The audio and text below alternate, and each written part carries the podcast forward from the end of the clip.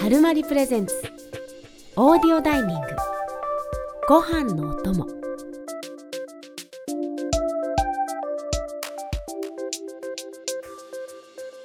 皆さんこんばんは。春まりプレゼンツ。オーディオダイニングご飯のお供です。本日のナビゲーター私岡野ピン子と春まり東京編集部の島崎さんが担当します。よろしくお願いします。よろしくお願いします。さあこの番組はですね一人ご飯専用のトーク番組ですお家はもちろんなんですけどお気に入りのカフェだったりレストランでゆっくり過ごしながら晩ご飯やランチ朝ご飯を食べる時のお供として、えー聞いていただいたら嬉しいですさあ今日はおうちご飯ということでまあ仕事も終わって今日はちょっとゆっくり家でご飯しようかなみたいな感じでいる方に聞いていただきたい回ですさあでは始めましょうかね。おうちゆっくり晩酌でも。そうですね。あ、ちょっと晩酌がないんで持ってきていいですか？持ってきてください。じゃあ、せっかくなんで皆さんも1杯目準備していただいて、ちょっとこう一回ここで停止していただいて。本当に持ってきました。はい。じゃあ、皆さんも1杯目の準備はできましたでしょうか？マジで今日飲んでいいですかピン子さん？あ、もちろんです。もちろんです。何ですか今日は？普通に、普通に缶ビールを。あ、ビール。あ、いいですね。いいですね。いいですね。もうね、夕方になってきて、プシューの時間ですからいね。やー、一日終わる。お疲れ様です。はい結構身に染みてる感じの。じゃあ、ね皆さんも一緒に乾杯しましょう。それでは、乾杯乾杯。島崎さんはビールで。私も今日お家なんですけど、さっきエスプレッソ入れたのでカフェラテを飲んでおります。カフェラテ好きですね。そうなんです。あの、なんか、まあコーヒー好きなんですけど、カフェラテが好きなんで、なんか、コーヒーが好きっていうか、もしかして牛乳が好きなんじゃないかってちょっと最近 思い始める。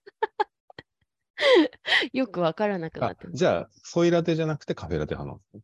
そう、なんか体にいいから、ソイとか、まあ、オーツとかたまにするんですよ、お店で頼むときは。うん。なんかちょっと、意識高いぶってみたりして。ね。だけど、なんか、うーん、牛乳がいいとこ思っちゃうんで、結局。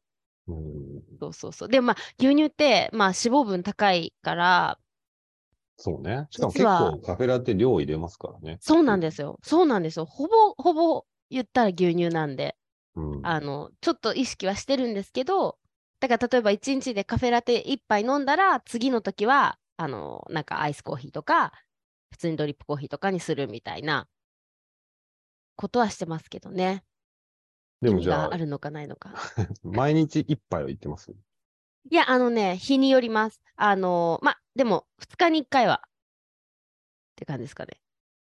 あの、普通にドリップとかの時もあります。でも、なんか私、コーヒー、まあ、飲むんですけど、あのーんなんですか、中毒の人みたいなのって、結構1日2日飲まないと頭が痛くなるとか、あ、僕そうですね。あ、ですよね。そういうふうに私も聞いて、そこまでではないなっていう。ああ、いいなぁ一日飲まなくても別に、あれ？今日コーヒー飲んでない？まあ飲みたいけど、まあじゃあ今日はなししとこうかとか思えます。なんかあの、朝飲まないと、うんうん午前中がきついです。え、怖っ。なんか。いや、なんか、きっかけとしてはすごいわかります。コーヒー飲んで、さあやろうみたいな。でもなんかそれは、あの、そういう儀式が必要なだけで、別に何でも平気だなってちょっと最近は思いました。まあ確かに儀式みたいなとこはありますよね。だからその、一応カフェインが入ってるんで、もちろん、あの、体的な反応もするけど、うんうんうんう。そうそうそうっ。ていうともう、おまじないに近いっていうか。わかります。そう、だからなんかそれを、なんか違う飲み物にしてみたりとか、まあ外で、例えばそういうコーヒースタンドみたいなの頼むんでも、ちょっと違うものをしたり、なんか、あのコーヒーじゃなくて、わなんですかね、お店によりますけど、なんかレモネードとかわかんないですよ。ミルクティーとか。確かにね。そうお家だったらなんかまたちょっと違うものにしたりとか。なんかよくあの、飲み会とかでもね、あの、ずーっとアルコールだと思ってたらノンアルコールずっと飲ましてて、そのまんま楽しそうに喋ってる人とかいますもんね。すごいですね。なんかそれ水曜日のダウンタウンの企画みたいな、なんか、そんなんあるんだ。え、でも、そうですよね。あの、プラシーボみたいなところは結局ありますよね。なんかあの、身体的に酔いたいっていう時はもちろんあると思うんですけど、うん。ほぼいらないですよね、飲み会の時のお酒。あ、ほんとそう思います。私、こう見えて、あの、こう見えてって、その聞いてくれてる人が私がどう見えてるのか知らないと思うんですけど、そうね、知らないね。あの、こう見えて全然お酒強くないんで、確かに。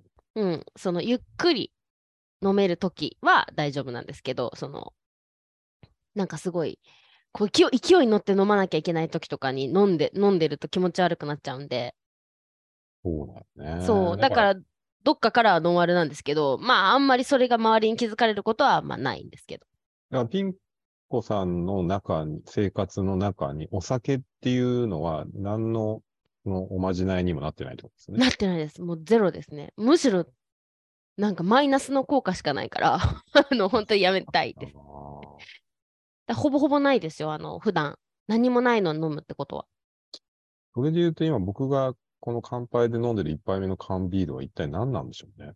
でもそれはやっぱり儀式的なものがあるんじゃない、ねどうんいや、やっぱその、オンオフのうんうん、切り替え的な。スイッチ的なことなのかもね。まあ美味しいは美味しいんですよ、もちろん。うんうんうん、味も。そう。でもなんか最近、ビールって、ちょっとい、ちょっとね、この話で一旦言いますね。あの、今日はね、テーマがあるんですけど、そう、ちょっとね。あの、ビールで、あの、ビールのプロモーションのお仕事とかを受けるときに、はいはいはい。あの、インフォマを作るみたいなときに、そのビール会社から訴求ポイントが送られてくるじゃないですか。そうすると、最近、てか、違うビール会社何個も続けてインフォマとかなんで、全然あるんですよ。はい一社提供とかじゃないので。そうすると、こう、有名なブランドいくつもが、いっぺんに来るんですけど、全部、その味とか、なんかその、こういう酵母にこだわってみたいなことは、もうほぼほぼ言わなくていいっていうのが最近多くて。ああ、でもそうかもね。そう、なんかその叙情的な部分に訴えかけるみたいな、その送られてくる資料も、明日を生きることが少し楽になるビールですとか、うんうんうん。なんか今日の自分を認められるビールですとか、なんかそういうのばっかりなんですよ。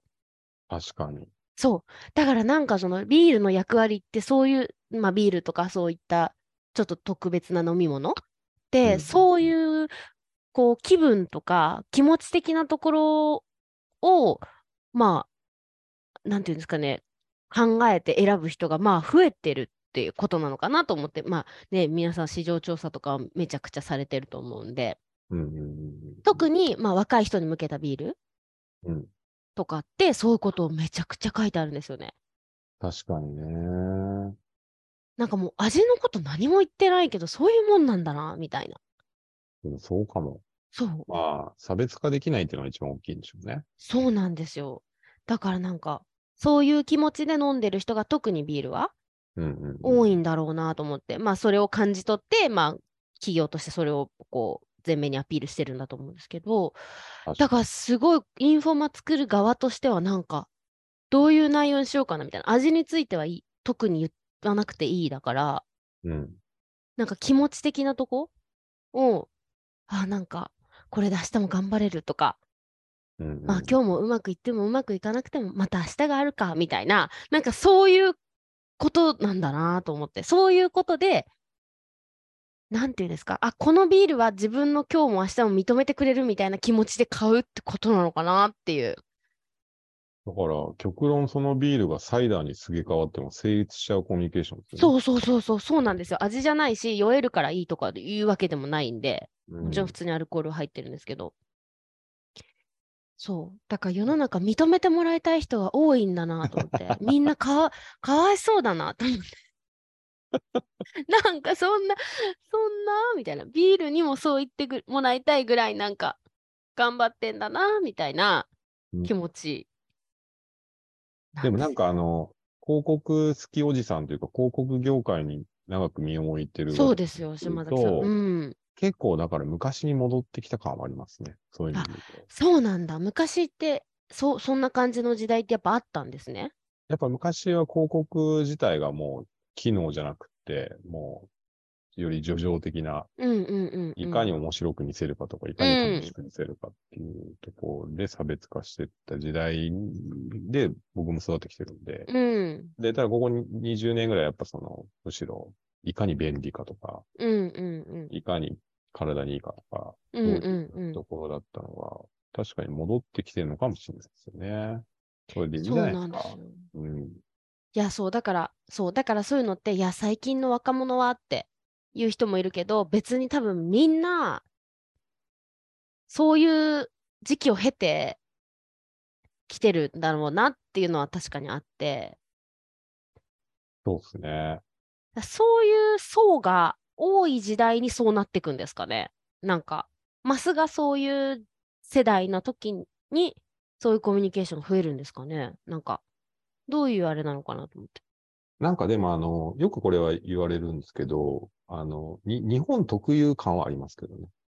うん、そうなんかな。最近、僕も仕事であの Z 世代とかね、うんうんうん。Z 世代向けにどうこうしたいみたいなうんうんことをう、んうんうん。Z 世代の倍以上の年齢の私に相談されても 確かに。でもその仕事からね、まあうんそういうリサーチもしてるし、そういうのうんうんをやってるからいろいろわかるのは、うんとにかく今その20代の方に向けた商品のうんデザインのセンスがすごいいいです。おー。あのいろんな意味で。例えばほら、昭和レトロとか含めて、はいはいはいはい。あの、いろんなバリエーションのデザインとか世界観みたいのを楽しんでるうんうんうん。のがあって、結構私の世代だから40代とか、あるいは30代とかって、むしろその、確一的な、うんうん天板的なデザインとかじゃないと安心して買えないみたいな。うんうん。あんまりこう木をてらったり、ガチャガチャしたものだと、ちょっと品質悪いんじゃないかみたいうんうんうん。な感じに思っちゃう部分が、今もうその20代とか若い世代に向けては、やっぱデザイン性が良くないと、手に取。ってもらえないっていうのと、あとは別にプロのデザイデザイナーじゃなくても、もうみんな若い子、あの、まあ、そそれなりにそのセンスのいいデザイン作れたりするんで、まあそうですよね。最近はツールも発達してるし。うんなんで結構その、特に日本だと、その、すごいカラフルだったりとか、うんうん。あの、色のバリエーションが多かったりとかっていう商うん品が多くて好まれてるんですけど、結構この間、あの、アメリカの友達とかにそんなだべってたんですけど、うんうん海外はそこまで、あの、いや、飲めりゃいいじゃん、みたいなとか、あの、そんなに、そんな色のバリエーションとか楽しむほどの商うんうん品ラインナップもないし、そこまで見てないみたいな。うんうんうんうん。あるけど、やっぱ日本の若い子って結構、いい意味でせそ、そこの辺の感度とかセンスみたいなとこうろを確かに。重視して、むしろ理屈求められると何も答えられませんみたいな。あうん、そうですよね。ていうのは、なんか、まあ日本特有って話とは別にしても、最近、なんで見てて楽しいんですよね。20代向けの商品のパッケうージとか。んうんうんうんうん。あの、可愛らしいのも多いし、まあ明るいポップなのも多いし。そうですね、そうですね。そうか。確かにな。そういうのも面白いですよね。あとだから、陰キャの人が増えてるはずなんですけど、世の中。うんうんあの、マーケティングは陽キャですよね。相変わらず。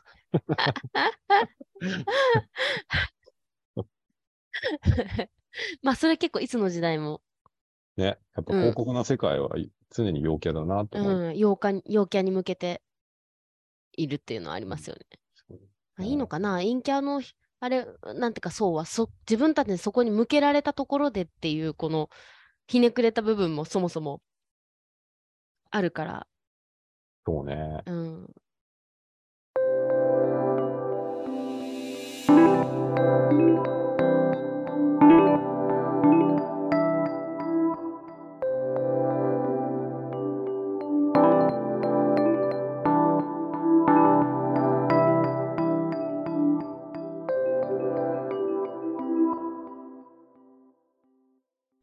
キャ陽キャって言葉もさ最近ですかね。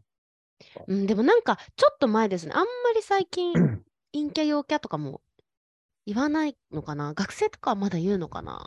うんうんうんなんか、あの、ある意味、陰キャもか、陰キャもかっこいいっていうステータスってあるじゃないですか。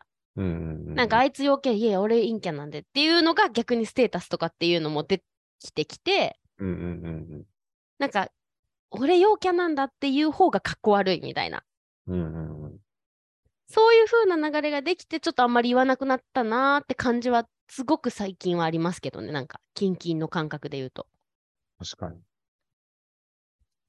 なんかあの、まあ、陰キャ陽キャで言うとね、うんあの今日、今日の本題にもそうです、そうです。はいで。すけど、あの、周りで、あの、推し活をしてる男子、女子がいるんだけど、うんうん。なんか、その、まあ、推し活という言葉の定義って難しいんだけど、うんうんうんいわいわゆるその昔のオタクとかアイドルファンとかじゃなくて、まあ、変なし、陰のイメージが多かったんだけど、うんうんうん。むしろ陽キャの、陽キャのたしなみみたいな感じになってる感があって、確かに。そう。だからそこが結構曖昧になってきてますよね。陰キャ、陽キャみたいなことって。そう。で、ほんと周りに、あの、恋愛してる子は少ない代わりに、推しをし、推してる子がめっちゃいるっていう、このなんか、は反比例的なあのああ、そうか。感じを、あの、私の界隈では感じるだけで、あの、実際は違うかもしれないけど、うんうんうん。なんか恋愛投資活ってトレードオフなのかなっていう疑問があって、ちょっと今日ピン子先生に聞こうかなと思って。いや、あのね、多分で私、いや、私も周り推し活してる子って結構いて、うんなんか、その、恋愛をしてる人が少ないかっていうのは、ちょっと疑問なんですけど、うん。なんか、その、推し活の方が、いや、私もめちゃめちゃ推し、推しメンいてっていう方が言いやすいじゃないですか。うんうんうん。私もめちゃくちゃ好きな人がいてって、ちょっと言いにくいじゃないですか。うんうんなんか例えばその飲みに行ってす例えばご飯行ってすごく親しい人だったら言えるけど例えば私もう推し活しててもう推しメンいるんですよっていうのって会議の最後の雑談で言える言えますね。そうだからこれが多いような気がしてるような気もするんですよなるほどね。そう顕言えるからだけでね。だけどこれはなんかそのこれを言うことで恋愛の話にならないじゃないですかなるほど。そうなんか双方聞く方も聞かれる方もその恋愛の話ってそのセクハラ的なことで最近していいの？みたいなのあるじゃないですか。あ。そもそもね。そう、彼氏いるの？何々さんとかって、うわ、これってダメだよなって。ってなるんですけど、何かしらのちょっとプライベートの話をしようかとか、人となりを知ってもらおうかとかっていう時に、私推し活しててっていうのって、お互い、え、そうなの？何？アイドルグループとか、お互いこうコンプラに触れずに話せる疑似恋愛のなるほど。プライベートトークってこうちょうど良さがああ。ある気がするんですよ。その、ただ、その、そその、そのぐらいのライトな感じで言うと、うん、あの、結構昔からある、うん、うん、えー誰々のファンです。うん、が、うん、の、のぐらいのライトさが感じるけど、でも実際は、そういうファンですっていうのを超えた、うん。まあかなりこう、その、もうちょっとこう、ま、前のめりな、なんだろう、思いとか、うんうん。アクションが伴うんですよね、推し活って。確かに。でも推し活の幅も結構広くないですか？でやっぱファンですっていうカジュアルさをそのまんまもう推し活にトレースしてる人も結構いるってことか。そうそうそうそう。だから、なんか昔、ちょっと前ってそのファンとか、あとオタクみたいな。うんこれ結。構、ここに何か、まあ差があったんですけど、推し活ってもうちょっと包括的に包んでくれる優しい言葉っていうか、確かにね。そこにレンジがすごくあるみたいな。うん。あの、まあ、活動をなんとなくチェックしたり、SNS フォローしてますよ、ぐらいのライトな推し活層から、もう現場全部行ってますみたいな、うん。こう、そマニアックな、まあ、昔オタクと言われたようなうん活動をしてる、全体を推し活と言えるから、なるほど。そう。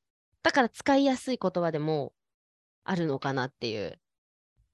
その、ピンコさんの周りに、その、そのレンジのグラデーションの中でも、うん。その、平均、偏差値高い、推し活偏差値の高い人たちっています。いますいます。それでどんな人、どんなう人もうだからあれですよ。まあ、その人は私と同い年ぐらいで、あのー結婚はしてて、うんうん働いてて、でも子供はいないと。うんうんそう。で、あの、その子は、あのーヒップホップのラッパうん。の推し活をしてるんですよ。うんうんで、その子はもちろん、その過去のインタビューとかも全部読み漁るのはもちろん、SNS ももちろんフォローして、で、現場ももちろん東京、千葉、埼玉、この辺はもちろんですけども、北海道、あとうん岡山とかのもううん聞いたこともないようなちっちゃいちっちゃい、本当に地元の人たちが集まるようなライブハウスのイベントとかにも追っかけて、そのために一泊泊まっていくみたいな、一人で。えー、ぐらいの結構コアな推し活、まあ女性なんで推し活女子。はいます。それは、ピンコさんはないんですか？そういうの。もう私はだから、それすごい不思議で、昔から何にもハマったことがないんですよ、そういうの。そう、世代で言えば、まあ、スマップとか、それこそモーニング娘。とか、うんうん、そうだわ。モー娘。だ。AKB 初期とかスピードとか。もうめっちゃ、だあとはあの浜崎あゆみとか、うんうんうんまあ、嵐うん。うんうん、のそういう世代です。もうど、ど世代なんですけど、何にも。えー、もうジャニーズも、モームスも、えだから AKB とかそういうのも、まあそれでどんどんこう、年をか韓国系とかも、何にもですよ。俳優とかも。それななんでなんですかね？もうほんとこれ私が知りたいですよ。なんかね、その心理学詳しい人に教えてほしいですもん、それこそ。なんで私その何にもハマらないのか。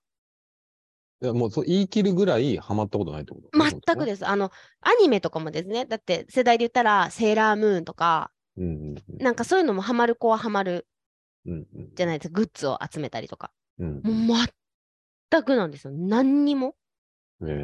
アニメとかも全くですし、だからね、なん、なんでか全くわかんないです。別に、あの、いいなって、頑張ってんなって、あの、おおばさんみたいな、あの、思うんですよ。近所の。おばさんみたいな感じで、頑張ってんな、この子みたいな。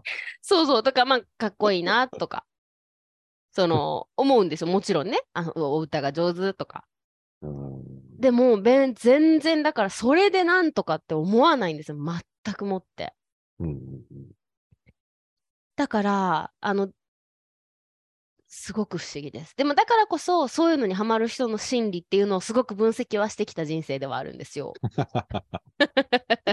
その自分にない感情を持つ人々みたいな意味で。あ、そうね。そうそうそ趣味は自分にないものだもんね。う。そうそうそうそう。ピンコさんの趣味自分にないもの。自分にないものを分析するっていう。そう。だからね、あだからすごいわかりますよ。その推し活、まあ、と恋愛感情がどうなのかとか、その男女における推し活の感覚の違いとか。基本はだから恋愛とは別物なんでしょ。そうなんですよね。あの、恋愛でも、例えば両思いじゃなくて、恋愛における片思いってあるじゃないですか。はい。それと、あの、偏差値高めの推し活って、やっぱうんそれは違うんですか、違うんだと思いますよ。ただもちろんそれもすごい人によっていろいろあるからあの難しいと思うんですけど、リアコって言われて最近はうんリアコリアコってもうリアルに恋してるみたいな。うんだけどやっぱ彼女彼らの中でその傷つかない激しめの恋愛なんですよ推し活って多分。そうね。そう。振られるってことがないから。いや、そう、なんかその、すごい推し活って、あの、自己集約的っていうか、うん。あの、基本全部自分で納得するところに返ってくるじゃないですか。うんうんうん。まあそう。好きに解釈していいし、で、そのなんか解釈力、うん解釈の想像力が半端ないなって思いながら、うんまあ、周りの人たちの推しをちょっと聞いてるんですけど、島崎さんの周りはどういう推し活してる人がいるんですか？あ、でもやっぱグラデーションはあるんですけど、やっぱ興味あるのはその偏差値高めのうん方々。うんうんうん。まあ、あの JK のアイドルを追っかけてる人、おー。あとは、あの K-POP の女性の、はいはいはいはい。えっとアイドルを追っかけてる女うんうん性。うんうんうん。あとは、もうもっとディープなところで言うと、その推し活をするために推しを探してる人っえ、すごいそれ。そんな人いるんだ。ていうのがとかにちょっといろいろ話を聞いても、やっぱ共通するのはすごい自己集約。その、相手に届いてるか届いてないかっていう事実は関係ないっていう。うんうんうんうん。あの基本的にはもう、あの、存在はしてる相手なんだけれども、なんか、なんなら存在してないぐらいの感じで自分の中で完結してってるっていうそうですよね。感じは、結構、なんか、いわゆるファンですとか、う。そういうんのとはちょっと違う、そうですよね。ストイストイック？うん、精神的、ね。精神的にストイックだなと思いながら、え、でもだからいいんですよね。なんかその何かが返ってくるっていうことが分かっちゃった瞬間に、返ってこない可能性が出てくるじゃないですか。とそうそう。だからやっぱり何かが相手からリアクション返ってくるとか、届いてるとかが分かっちゃった瞬間に、届いてないっていう悲しさが生まれちゃうから、ダメなんですよね、それでは。なまさにれ恋愛ってどっちかというとそういうことですもんね。そうです、そそううです。いうことに不安になったり、あのーなんか、今喜んだり悲しんだりするのが恋愛そう。その不確かなことに。うん。あるいはその想像外、想定外のリアクションが来ちゃったりとか。うんうんうんうん。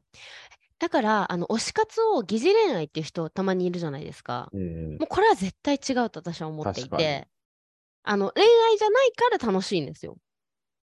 そうあの、絶対に傷つくことがないから、まあもちろんね、それもなんかほら、アイドルが、あの、付き合ってる誰かと恋人と取られちゃって裏切られたみたいな、そういうのもまあありますけど、うんうんでもそれもそう言ってツイッターとかで怒ってますけど、実際に自分が個人的に傷つけられたわけじゃないから、まあそうだよね。うん、あの違うと思うんですよね。確かに。それは傷つき方が違うというか。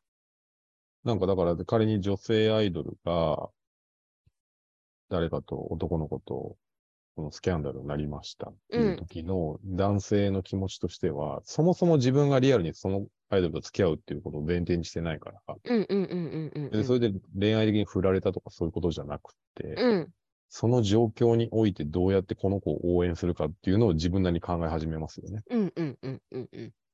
そう。そう。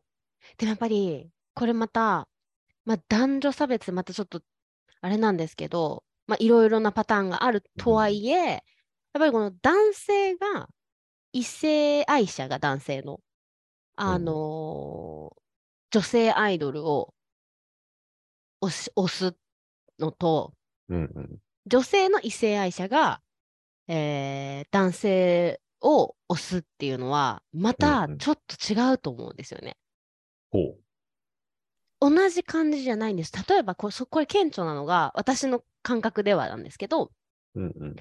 その恋愛が発覚したとかってあるじゃないですか、うんうんうんスクープでと。うん。その時に、女性のファンっていうのは、その自分が推してる男性の相手の女をすごい攻撃するんですよ。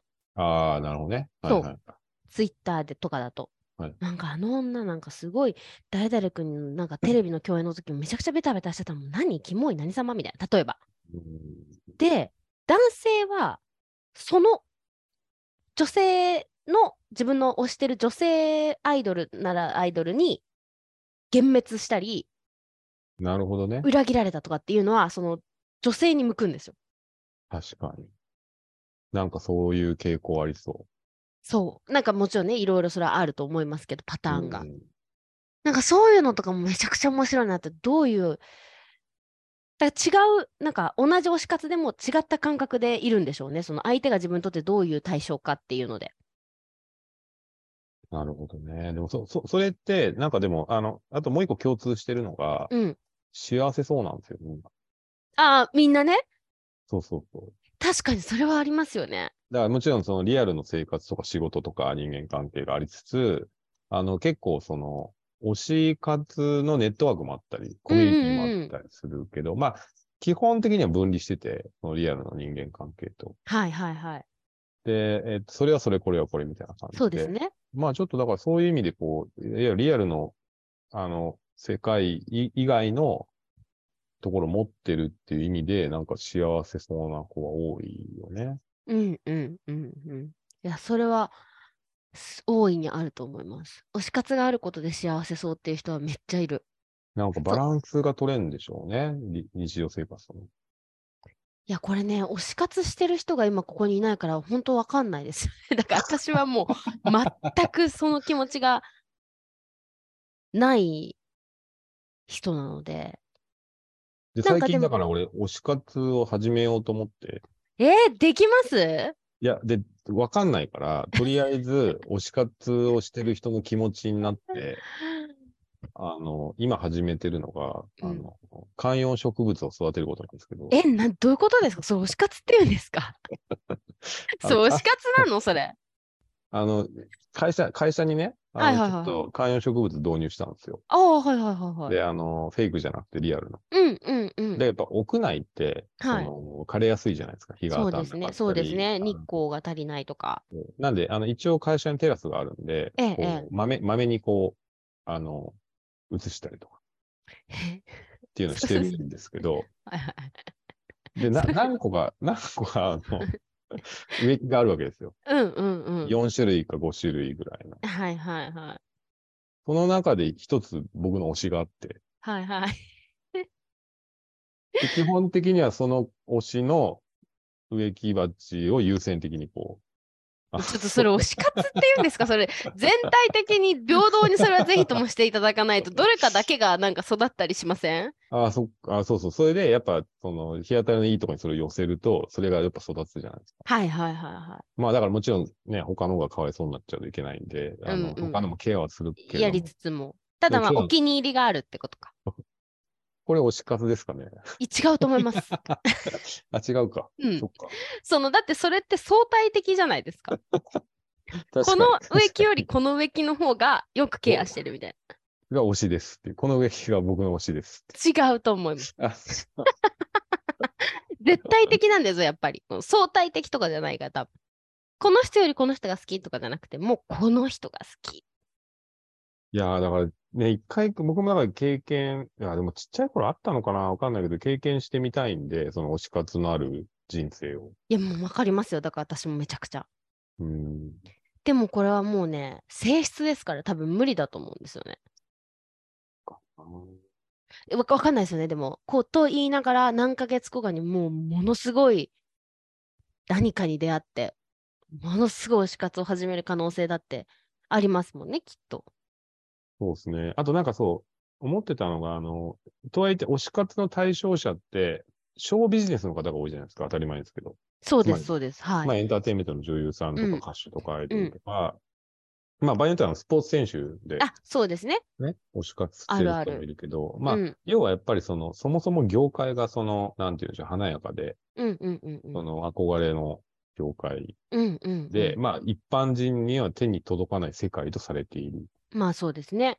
で、なんかそこの世界線のも結構推し活って大事なのかなと思ってて、はい、はい、はい。まあもちろんその人たちが日常的に降りて握手してくれたりとか、スキンシップ取れたりするけども、通常の自分が生きてる世界とは違うショービジネスの世界にいるっていうこと自体も、うん、うんうん。あの、その推し活してる人にとっては、いい意味での距離ができるのかなとうん、うん、うん。思うときに、あの、我々そっちの業界にいるじゃないですか。